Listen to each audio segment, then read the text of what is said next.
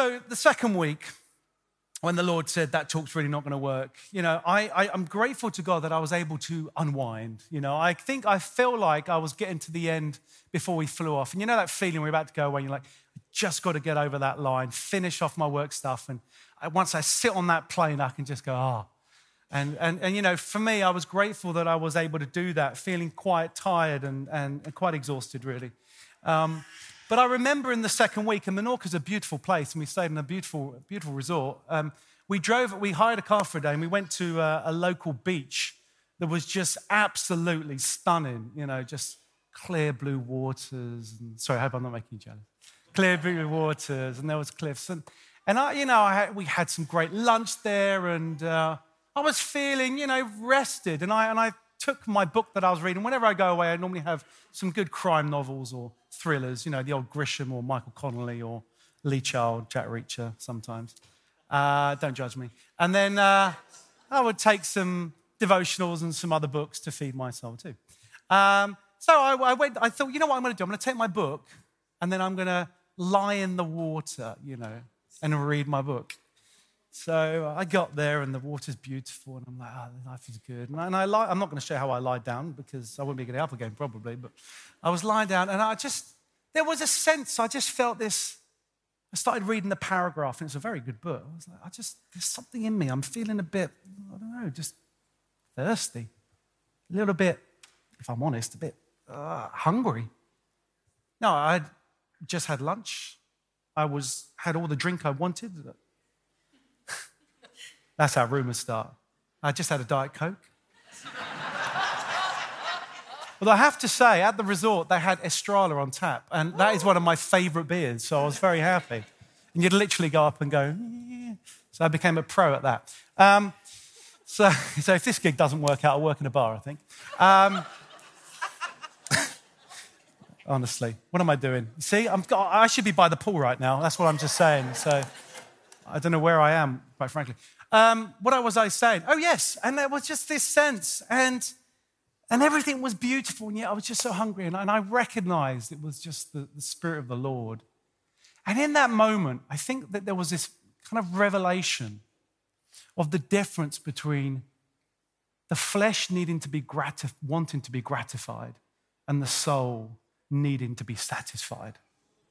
See, there's a difference between the flesh being gratified and the soul being satisfied.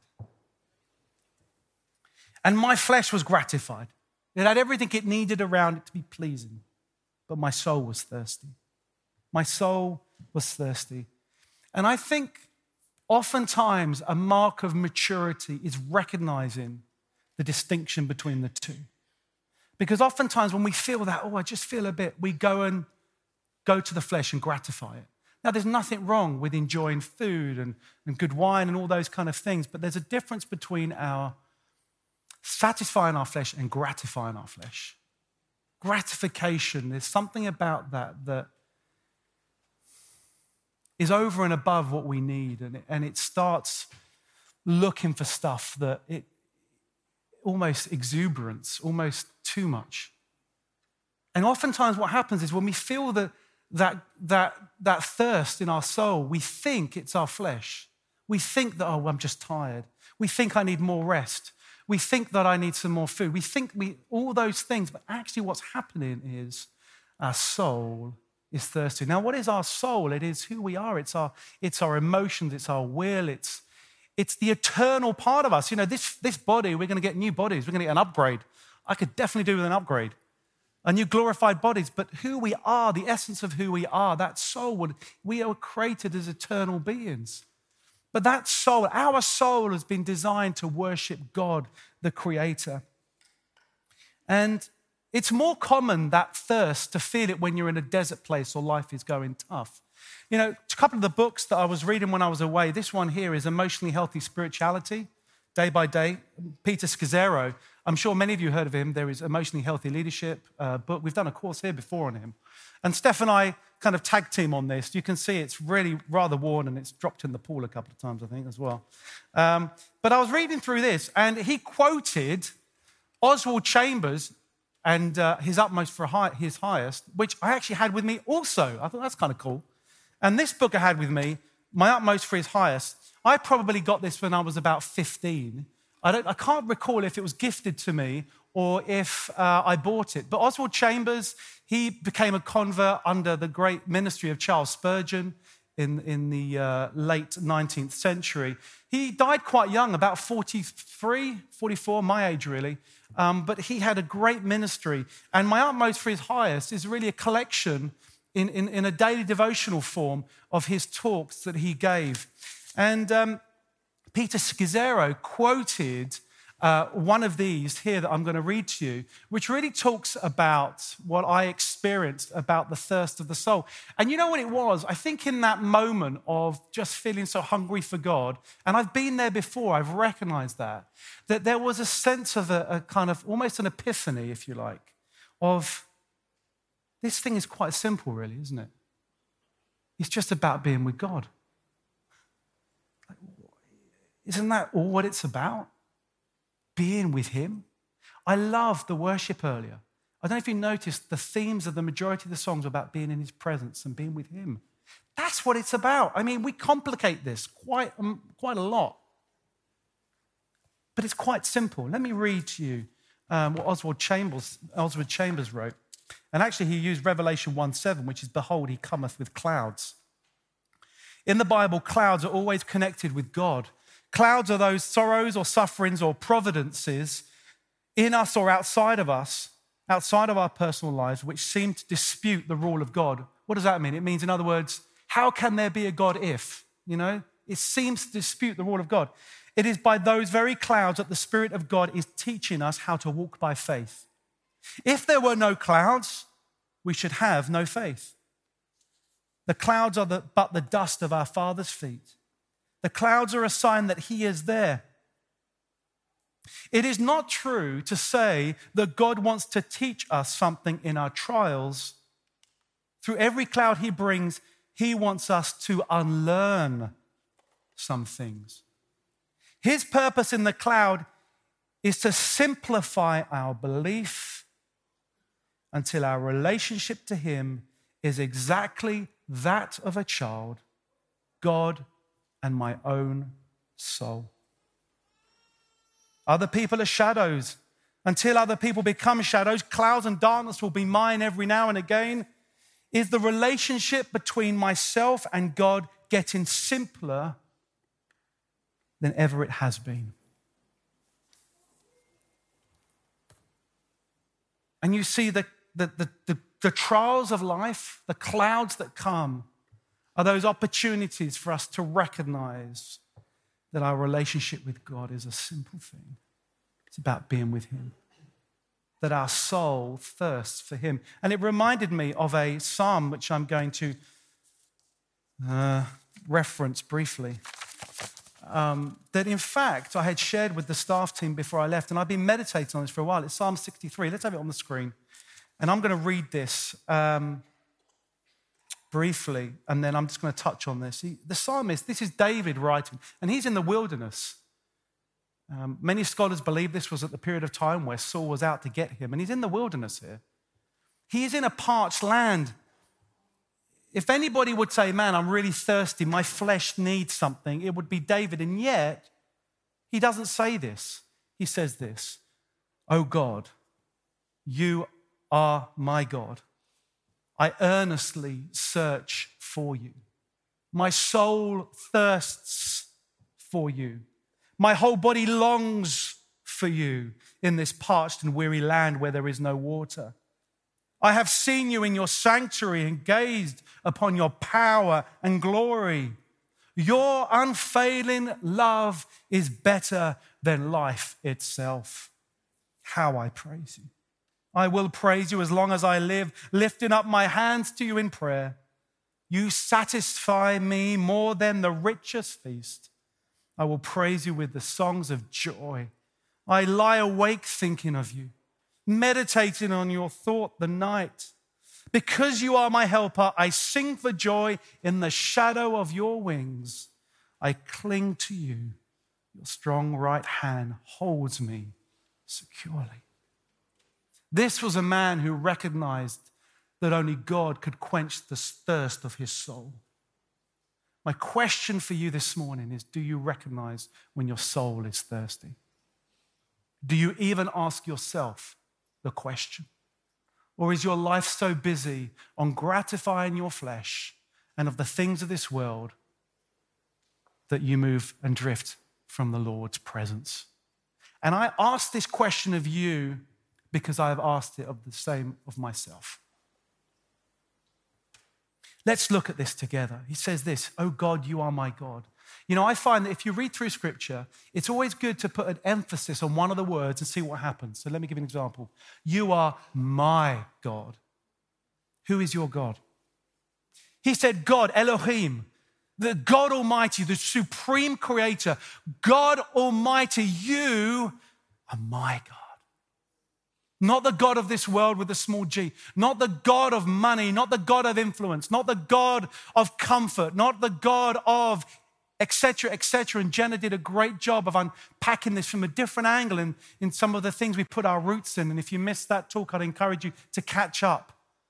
I, by the way, just as a parenthesis, I love that Jenna said, you know, and it was a revelation for me. I'd never really seen it this way. But what happens under the soil is that secret life of your life with the Lord, those things that are hidden. Now, what's your secret life with the Lord like? The things that people don't see. I love that. You are my God. Who is your God?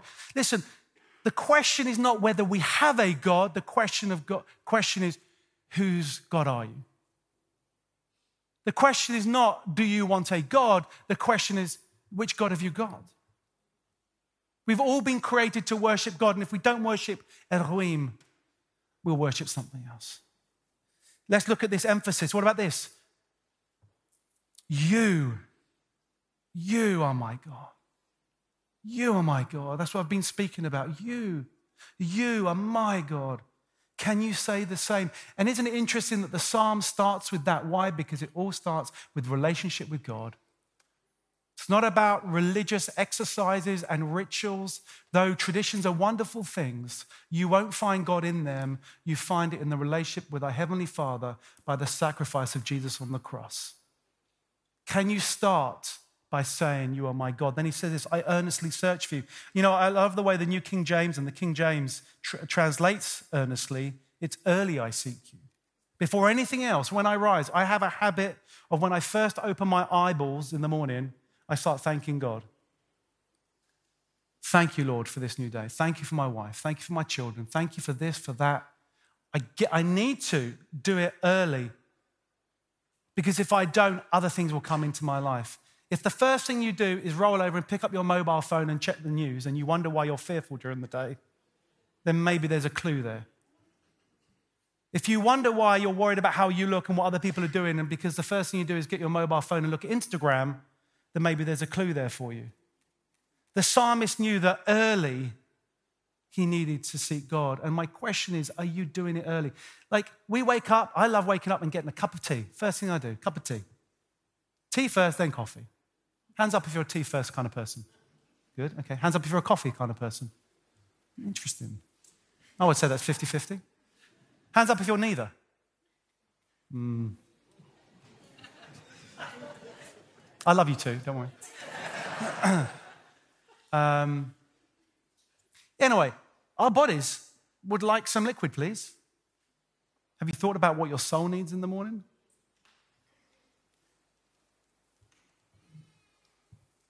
I, ha- I have seen you in your sanctuary and gazed upon your power and glory. Uh, let's look at before that. My soul thirsts for you. My whole body longs for you in this parched and weary land. You know, it's amazing as you see the land around us, how parched it is at the moment. I take that as a reminder is my soul in that condition? I need to spend time with him. I'm going to invite the band up as I, um, as I end. I have seen you in your sanctuary and gazed upon your power and glory. He, you know, the psalmist is saying here, and don't forget, you know, he wasn't in Jerusalem. He wasn't where the temple was. He was in the wilderness. And he's saying, I remember when I was in your temple.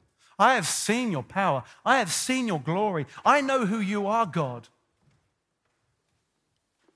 Do we remind ourselves of, of what God has done for us? Thank you, Lord, for what you've done for me. I have seen you, I have beheld your glory.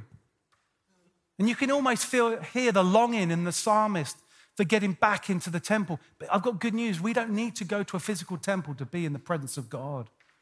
We are the temple of the Most High. Did you know that?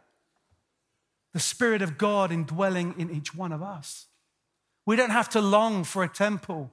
When we feel that long in, we just be still and know that He is God. Lord, I want to see your power. I want to see your presence. Come again, O oh God. Holy Spirit, would you come rest on us? And then it says this your unfailing love is better than life itself. It's a question of perspective. I found this really great photo. We're going to have it on the screen, hopefully. Look at that. What's bigger? What's bigger, the pens or the buildings? It's a question of perspective. You see, in our world, the things that are material for us seem to be bigger than God. The things of this world seem to be more important than God. But David knew, he said, Listen, your love is way more important than this life that I live right now. Can we say that? Can I genuinely say that, Lord, your love is better than life itself? Or am I looking at my life in the completely wrong perspective? And lastly, he says this How I praise you. I will praise you as long as I live, lifting up my hands to you in prayer. You satisfy me more than the richest feast. I will praise you with songs of joy. I lie awake thinking of you, meditating on you through the night. Because you are my helper, I sing for joy in the shadow of your wings, and I cling to you. Your strong right hand holds me securely. What is our response, friends, when our soul is thirsty? We cling to Him and we praise Him. Man, why didn't you come and start as I pray? I haven't had much time with this talk, but that's okay. I don't think you need to. I think the message from the Spirit of God is clear. Is your soul thirsty? Is your soul thirsty? And what are you going to do about it? Let us stand as I pray.